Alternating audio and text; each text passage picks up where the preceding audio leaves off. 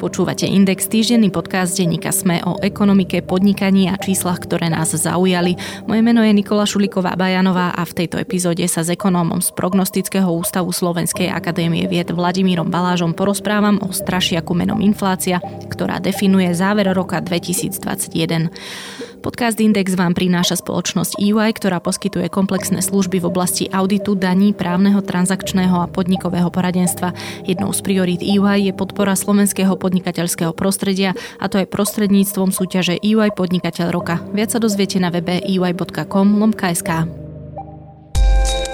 Máte radi úspešné príbehy a pýtate sa, prečo sú úspešné práve oni? Aj o tom sú rozhovory s výnimočnými slovenskými podnikateľmi, ktorí menia našu budúcnosť. V podcaste Prečo práve oni sa s účastníkmi súťaže EY Podnikateľ roka rozprávam ja, Adela Vinceová.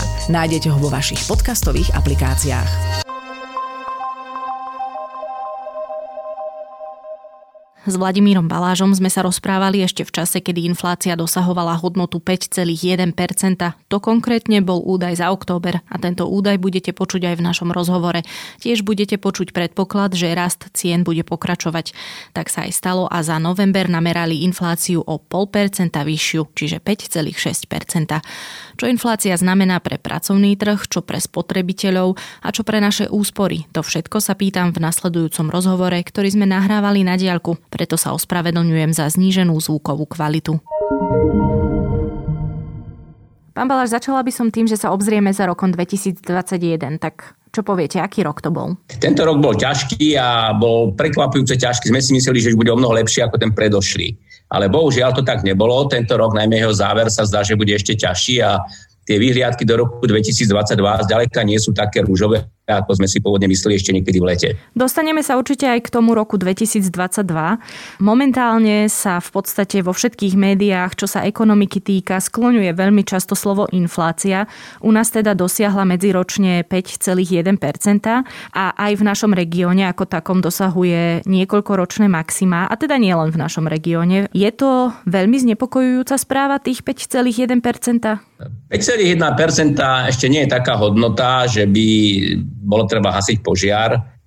Slovensko je veľmi malá ekonomika, ktorú je veľmi ľahko rozkývať pri nejakých poruchách dodávok. Čiže e, zatiaľ nie sú nejaké obavy, e, že by to trvalo veľmi dlho alebo že by to ešte mohlo rásť. Ale e, nejaký menší nárast je možný, ale my sme členmi eurozóny, tam sa predpokladá, že tie ceny v eurozóne postupne sa ustalia a keď sa odstráni ten efekt toho bazického základu, viete, lebo vždy sa tá inflácia porovnáva k nejakému obdobiu spred 12 mesiacov minulých. Hej.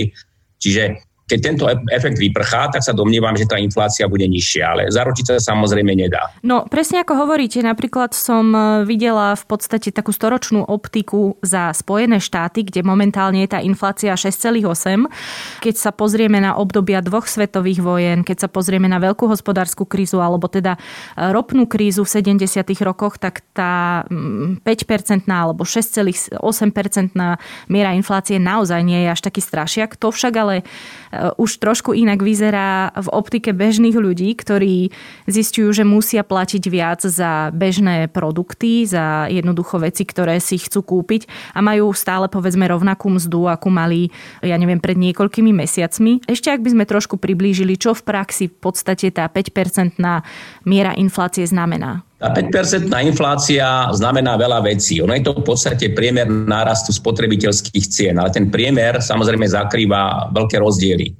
Tá inflácia sa vypočítava podľa položiek v takzvanom spotrebnom koši. Čiže štatistický úrad zadefinuje, že čo domácnosti tak priemere spotrebujú, tam sú nejaké tovary, najmä potraviny, potom je tam samozrejme náklady na dopravu, sú tam náklady na oblečenie, ale sú tam aj rôzne služby ako telekomunikácie alebo zábavné služby, televízia, internet a tak ďalej.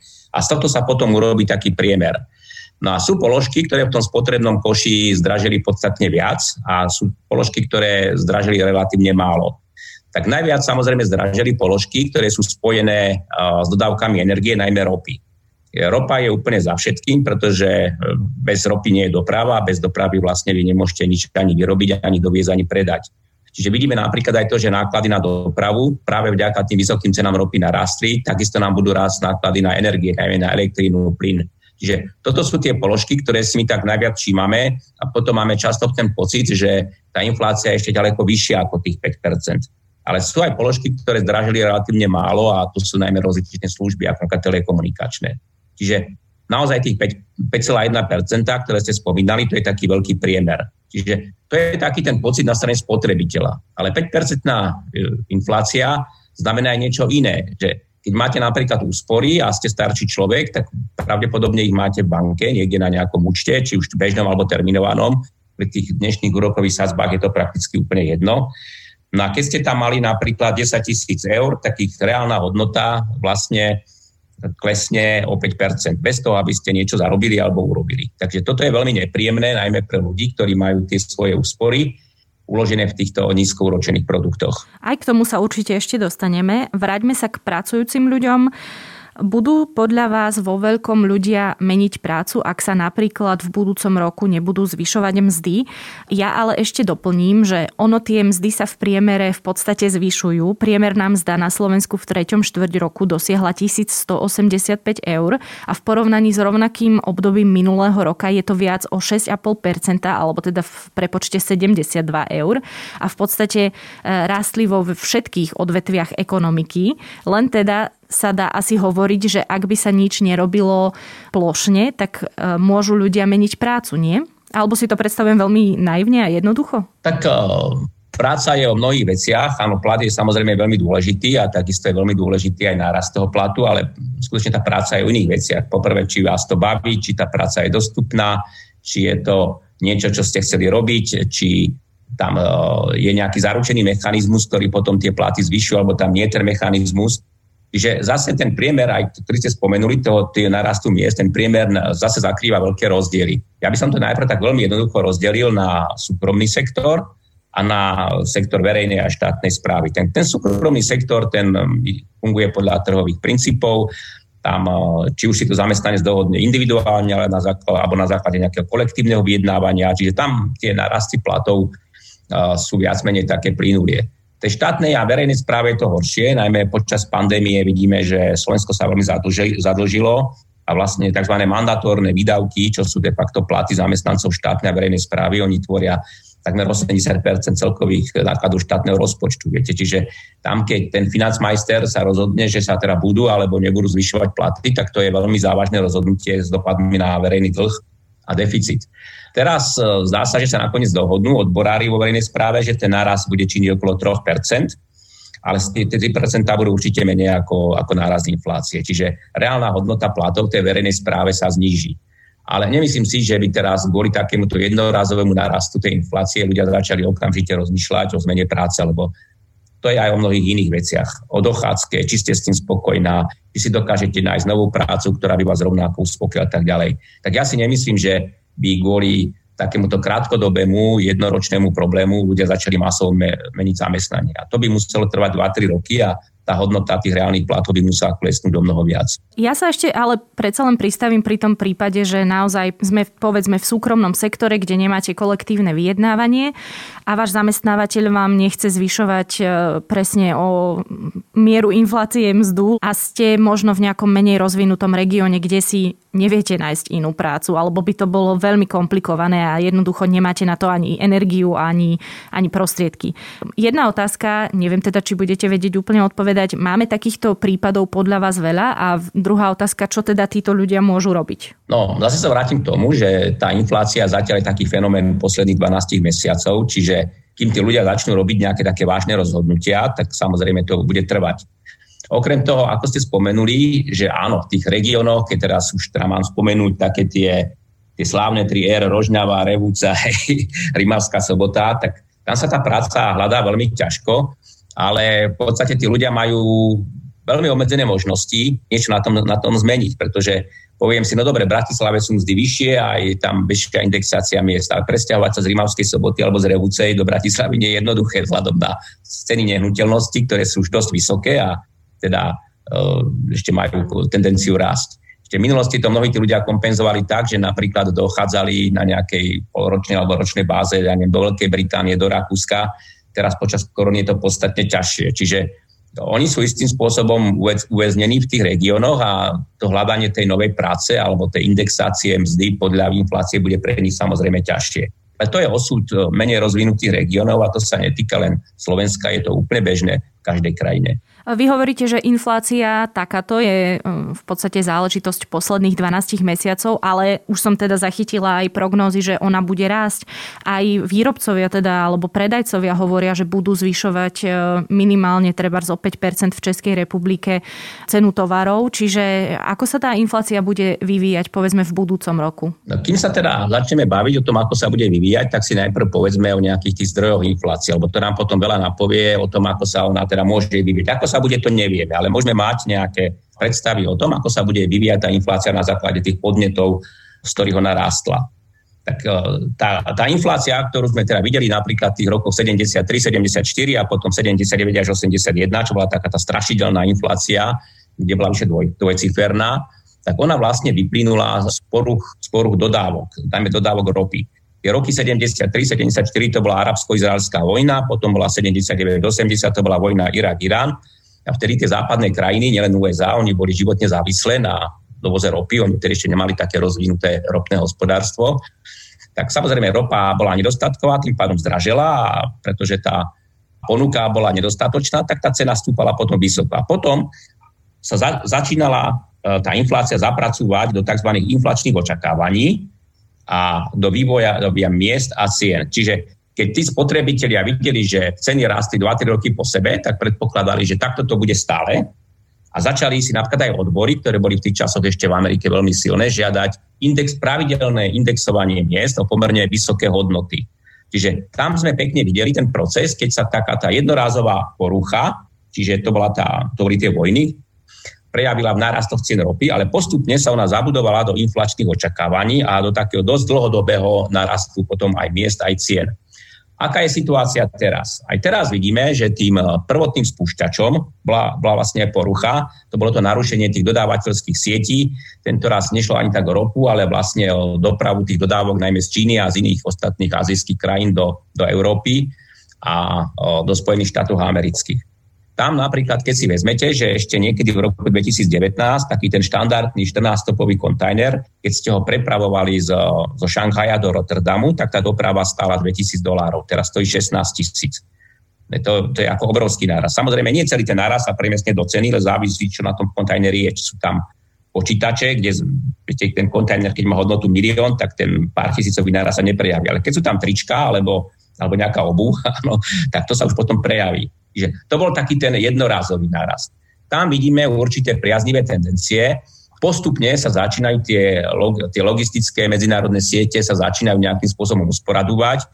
Je taký index, ktorý meria omeškané dodávky. Ten index mal na vrchole tých poruch, niekedy v lete mal hodnotu 70, teraz klesol niekde na 60, čo je stále veľa ale vidíme, že postupne naozaj klesá aj počet lodí, ktoré čakajú na jednak na nakladku a potom vykladku. Čiže tam tá situácia sa začína lepšiť. Čo sa týka cien energií, ktoré sú tiež zodpovedné za ten jedno, taký jednostranný inflačný šok, áno, tie ceny vysoko vyskočili, ale oni už nejak veľmi hore nemôžu ísť, pretože keby išli veľmi vysoko hore, tým pádom by vlastne utlmili ekonomickú aktivitu a potom by sa automaticky by dopyt po rope a energie zase klesol. Čiže tam je taký ten korekčný samoriadený trhový mechanizmus. Čiže domnievame sa, že tieto dve základné inflačné impulzy, čo teda narušenie tých, tých dodávok sietí medzi kontinentami a jednak tých, eh, tých energií, tie sa postup, tie postupne vyvanú. Ale teraz je otázka, či sa nám začínajú zapracúvať tieto nárasty cien do inflačných očakávaní. Či to znamená, že či zamestnanci a tým pádom aj firmy si začnú zabudovať, zabudovávať tieto inflačné očakávania do cien. Toto je proces, ktorý je veľmi nebezpečný, pretože potom by tú infláciu bolo pomerne ťažké, ťažké zastaviť. A tam vidíme, že v týchto inflačných očakávaniach, aj v tom mechanizme tej e, mzdovej inflačnej špirály, že stúpajú ceny, rastú mzdy, rastú mzdy, stúpajú ceny, viete, a tak do nekonečna. Tak tam vidíme, že tam sú pomerne veľké rozdiely medzi krajinami. Ja som si pred e, týmto podcastom som si pozeral nejaké najnovšie údaje e, z rôznych krajín sveta, tak vidím napríklad, že v Spojených štátoch amerických, áno, tá inflácia činila za posledný mesiac 6,8%, ale tie posledné údaje o raste miest hovoria už o 10%. Viete, čo je veľa? tak tam áno, tam už vidíme, že je dôvodná obava, že tá inflácia sa začína teda premietať do rastu mm, tých očakávaní. A to je zle. To je zle. Preto aj americká centrálna banka je o mnoho náchylnejšie ako tie ostatné centrálne banky pristúpiť k zvyšovaniu úrokov, pretože to je vlastne jediný recept, ktorý dokáže tú infláciu zastaviť.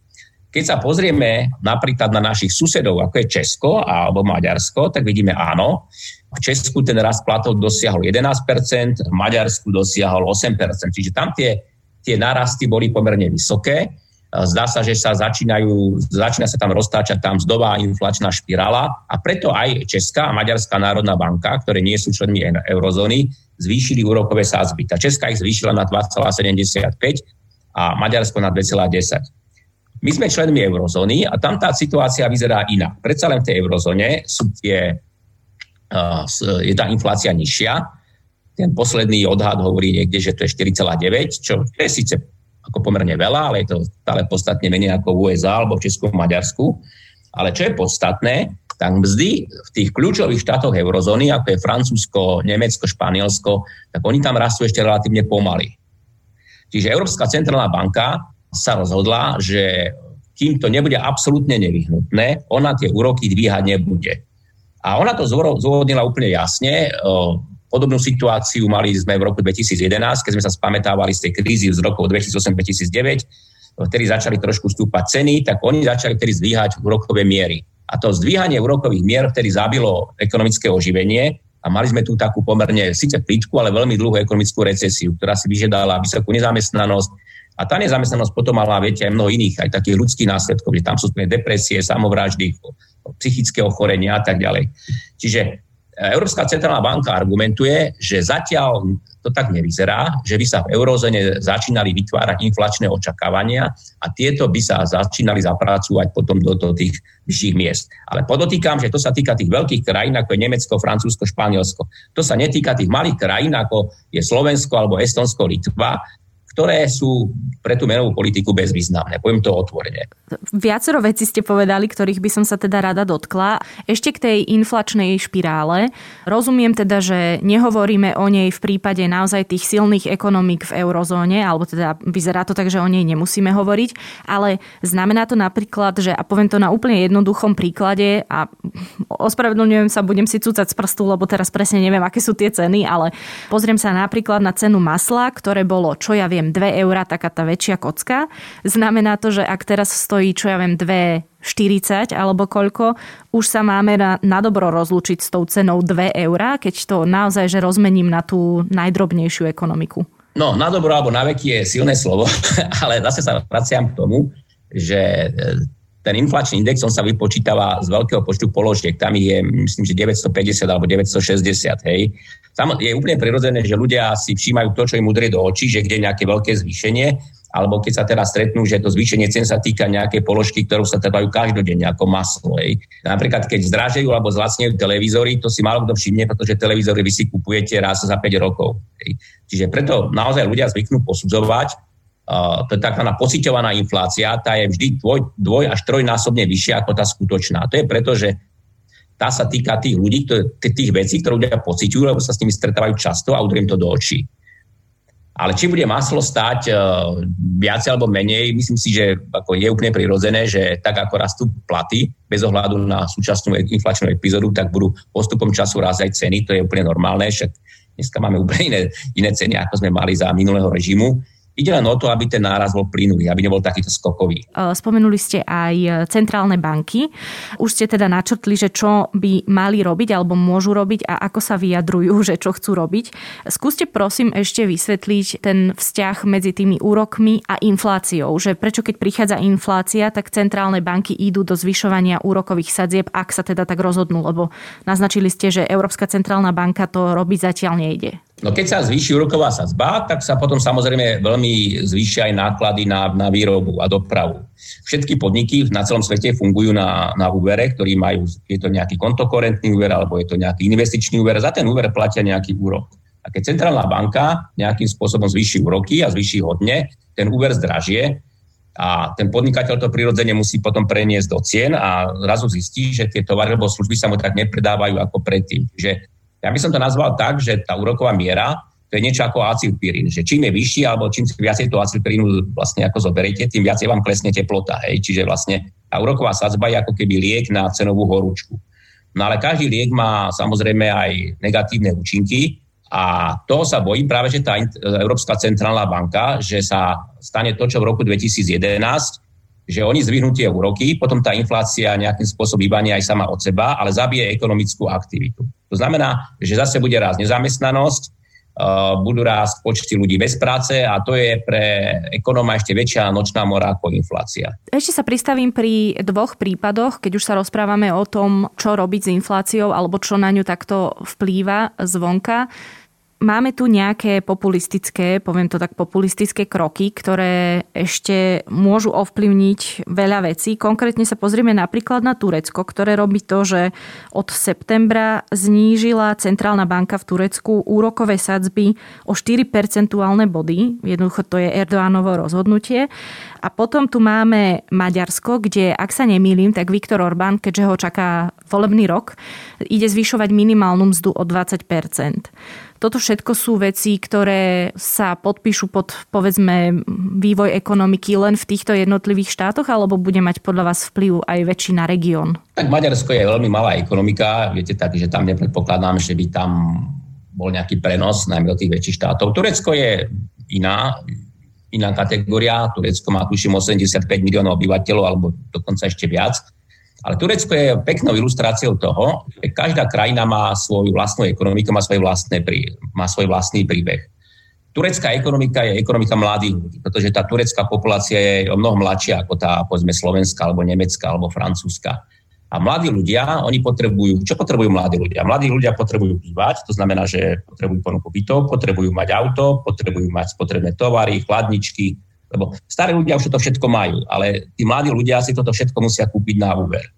A vy, keď ste prezidentom krajiny, ktorá má väčšinu mladých ľudí, tak e, vy sa budete hlavne pozerať na to, aby oni mali prácu. Lebo keď sú mladí ľudia bez práce, tak sú, tak sú len slušne poďme namrzení a idú do ulic a protestujú proti prezidentovi a tak ďalej. Eh, na druhej strane Turecko má veľmi málo starých ľudí, ktorí, ktorí by mali úspory v bankách. Čiže turecký prezident sa správa, ja poviem otvorene, racionálne, pretože eh, jeho nezaujíma znehodnocovanie úspor. V Turecku tí ľudia tých úspor až tak veľa nemajú, pretože majú relatívne málo starých ľudí. V Turecku je problém práca. Práca pre mladých, pre nespokojných mladých ľudí. Tam tá nezamestnanosť dosahuje, ja som si pozeral tie posledné čísla, to bolo nejak 11,5%, čo je dosť Čiže to je taký rezervoár naštvatých mladých ľudí, ktorí sú pre vládu nebezpeční. Čiže on urobil racionálne rozhodnutie, povedal, že inflácia je menej dôležitý problém ako nezamestnanosť a preto tlačí tie peniaze do ekonomiky silou mocou, aby tí mladí ľudia mali kde pracovať a boli menej nespokojní. Čo sa týka Orbána, tak tá, Orbán má také dva protichodné akože problémy. Tým prvým problémom je, že vysoká inflácia pojedá majetok dôchodcom. Viete, dôchodcov dôchodcovia sú jeho, podobne ako je to u nás u tých konzervatívnych stran, ako to sú jeho voliči. A možno to je jeden z dôvodov, prečo tá Maďarská centrálna banka pristúpila k takému razantnejšiemu zvyšovaniu rokových sadzieb. Ale e, ja som sa pozeral, ten, pos, ten posledný odhad inflácie v Maďarsku je niekde na 8%, čo je skutočne veľa, ale Maďarská centrálna banka zvýšila úrokovú sadzbu len na 2,1. Viete, čiže to vnímam skôr ako také symbolické gesto. To ešte nie je nejaký veľký boj s infláciou. To len snaha ukázať, že áno, že niečo s tým robíme, staráme sa, aby tá inflácia neviedla úspory, ale zároveň na druhej strane určite nejakými vysokými úrokovými mierami nechce zabiť ekonomický rast. Pretože to by zase to by zase znepokojilo tých iných jeho potenciálnych voličov, napríklad v tom strednom veku. No a keď už sme pri znepokojovaní sa, tak spolu s infláciou je spojený pokles na akciových trhoch, tak ako veľmi a pre koho je to teda naozaj zlá správa? No, inflácia nie je priamým dôvodom poklesu akciových trhov. To je, priamým tým dôvodom je to, že pri inflácii sa skôr či neskôr musí pristúpiť k zvýšeniu rokovej sázby a je to zvýšenie rokovej sázby, ktoré vlastne potom stiahuje tie akciové trhy dole. Ten mechanizmus je veľmi jednoduchý. Vy ako investorka máte v podstate také dve základné triedy aktív alebo dve možnosti. Teda buď budem investovať za relatívne menší, ale za to stabilný výnos, čo je teda úrok, alebo budem investovať za relatívne vyšší výnos, potenciálny, ale veľmi rizikový. A väčšina ľudí je averzná voči riziku. Ja sám som robil v tomto smere veľa, veľa výskumov, vrátane na Slovensku. 80% ľudí odmieta akékoľvek riziko. Viete, keď ponúknete ľuďom, že istý výnos 2, 3, 4%, tak radšej dajú na takýto produkt, ako by mali povedzme da, špekulovať na akciových trhoch, kde ten výnos môže byť aj 20-30% za rok, ale takú istú sumu môžete aj prerobiť. Čiže áno, keď, keď budú tie inflačné tlaky pretrvávať a najmä americká centrálna banka potom zvýši tie svoje úrokové miery, tak dá sa, dá sa predpokladať, že väčšina tých investorov sa postupne presunie do dlhopisov a stráti zájmu akcie. Čo teda, čomu teda potom dôjde, že poklesnú hodnoty akciových indexov. Čo majú robiť eh, jednotliví investori? No, to záleží na tom, v akom ste veku a aké sú vaše investičné preferencie. Keď ste mladý človek, niekde vo veku povedzme 20-30 rokov, tak eh, tá súčasná inflácia vás naozaj nemusí až tak trápiť, pretože vy máte dlhodobý cieľ vybudovať si nejaké úspory, či už na bývanie alebo na dôchodok a pokiaľ predpokladáte, že tie svoje úspory vyberiete niekedy o 40 rokov, tak vtedy je naozaj najrozumnejšie dávať uh, nejakých takýchto rizikovejších aktív, pretože tam prežijete aj 3-4 hm, trhové krachy. Tí starší ľudia, tí to majú naozaj horšie, pretože ja by som naozaj neodporúčal 70-ročným ľuďom, aby investovali do nejakých akciových indexov. Tí sa budú musieť bohužiaľ zmieriť tým, že inflácia im časť tej hodnoty ako toho majetku vymaže. Taká možno slabá utecha je, že pri inflácii rastú aj ceny nehnuteľnosti, že istým spôsobom sa im zhodnotí cena nehnuteľnosti. A nehnuteľnosť je vlastne najväčším e, majetkom, ktorý tá bežná slovenská domácnosť má. Pokiaľ sa nič mimoriadne alebo nepredvídané nestane, tak naozaj tie inflačné tlaky by sa mali znížiť, pretože tie prvotné spúšťače, ako bolo to narušenie tých dodávateľských sietí, tie sa postupne, postupne uvoľnili. Tam tie medzinárodné, tie tá lodná doprava, tie kontajnerové lode už začínajú nabiehať na nejaký ten pravidelný rytmus, čiže to znamená, že tá preprava tovarov medzi Áziou na jednej strane, Európou a Ameriku na strane druhej sa nejakým spôsobom znormalizuje, ponuka tovarov sa zvýši, tým pádom vlastne sa zmenší aj ten cenový rast. Veľkou, veľkou neznámou je Omikron. My si naozaj nevieme predstaviť, aké budú dôsledky Omikronu na globálnu ekonomiku. Keď si napríklad pozrieme, že prečo sa narušili tie dodávateľské reťazce, no preto, pretože Čína razila politiku, že oni nechcú mať žiaden COVID a keď mali napríklad v tom veľkom prístave pri Šanghaji, keď mali jeden prípad COVIDu, tak zavreli celý prístav. A to sa potom prejavilo viete, obrovským výpadkom tých dodávok a to bol jeden z tých spúšťačov tej inflácie. Nevieme, čo urobí Omikron, či teda naďalej tie ekonomiky budeme musieť zatvárať, ak to bude tak, tak ten nedostatok eh, tovarov bude nielenže pretrvať, že sa zhorší a v tom prípade uh, môžeme očakávať aj vyššiu infláciu. Ale aký bude ten efekt Omikronu na ekonomiku, toto si naozaj zatiaľ nikto netrúfne povedať. Pozrime sa, že mali povedzme od e, mája alebo odkedy pár tisíc prípadov a naozaj oni išli do tvrdých lockdownov a podobne. A v USA boli milióny prípadov a tam sme to napríklad nevideli.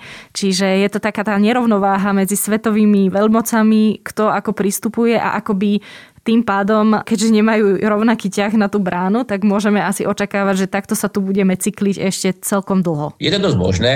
Ešte by som možno dodal, že je, že je čas ekonomov, ktorá, si, ktorá sa domnieva, že tie inflačné tlaky budú mať aj iné zdroje budúcnosti. Jedným z tých zdrojov je vlastne obchodná vojna, ale je to vlastne aj politický a mocenský spor medzi USA a Čínou. Málo kto si to uvedomuje, ale to, že tie ceny rastli posledných 20 rokov tak veľmi málo, bola vlastne zásluha toho, že Čína vstúpila na globálny trh. Keď sa pozriete na svoju domácnosť a zoberte také úplne bežné veci, že nejaká rýchlovárna konvica, televízor, riankovač, alebo si zoberie, otvoríte skriňu a tam sú nejaké šaty, športové potreby, tak obrovská časť týchto tovarov bola vyrobená za veľmi nízke peniaze v Číne. To, že Čína zásobovala celý svet uh, lacným tovarom za nejaké teda rozumné ceny spôsobilo, že ten cenový rast bol za posledných 20 rokov veľmi nízky. Pokiaľ bude pretrvávať tá tendencia, že tá, tie obchodné vojny medzi Spojenými štátmi a Čínou sa budú zhoršovať, budú sa zavádzať clá, e, nejaké kvóty a iné obchodné bariéry, tak v tom prípade už tie čínske do, dovozy nebudú také lacné, bude ich menej, e, budú, budú sa nahrázať nejakými domácimi výrobami, čo teda samozrejme americká vláda aj podporuje, ale to bude drahšie. takisto situácia v Európe bude veľmi podobná. Aj my si budeme možno vyrábať viacej tovarov doma, ale predsa len tie slovenské, alebo aj dokonca, nehovorím žiadne, že nemecké mzdy, alebo francúzske sú podstatne vyššie ako mzdy v Číne. A to by sa potom prejavilo samozrejme aj v takom trvale vyššom raste cien. Čiže čas ekonomov si myslí, že tá éra globalizácie, ktorá tu bola posledných 20 rokov, nechýli sa úplne ku koncu, ale už bude ďaleko menej významná že o mnoho významnejší bude taký ten vnútroregionálny obchod, čiže Európa bude obchodovať sama so sebou, Američania budú vyrábať sami pre seba, Čína bude vyrábať pre východnú Áziu a tým pádom vlastne tá globalizácia bude mať menšiu silu a ten cenový rast tým pádom sa zvýši. Čo je inak veľmi zaujímavý námed na ďalšiu tému do tohto podcastu, čiže na to sa veľmi teším, keď sa o tomto presne porozprávame. Mm-hmm. A vlastne v tejto chvíli vám aj veľmi pekne ďakujem za rozhovor. Podcast Index vám prináša spoločnosť EY, ktorá poskytuje komplexné služby v oblasti auditu, daní, právneho, transakčného a podnikového poradenstva. Jednou z priorít EY je podpora slovenského podnikateľského prostredia a to je prostredníctvom súťaže EY Podnikateľ roka. Viac sa dozviete na webe ey.com lomka.sk.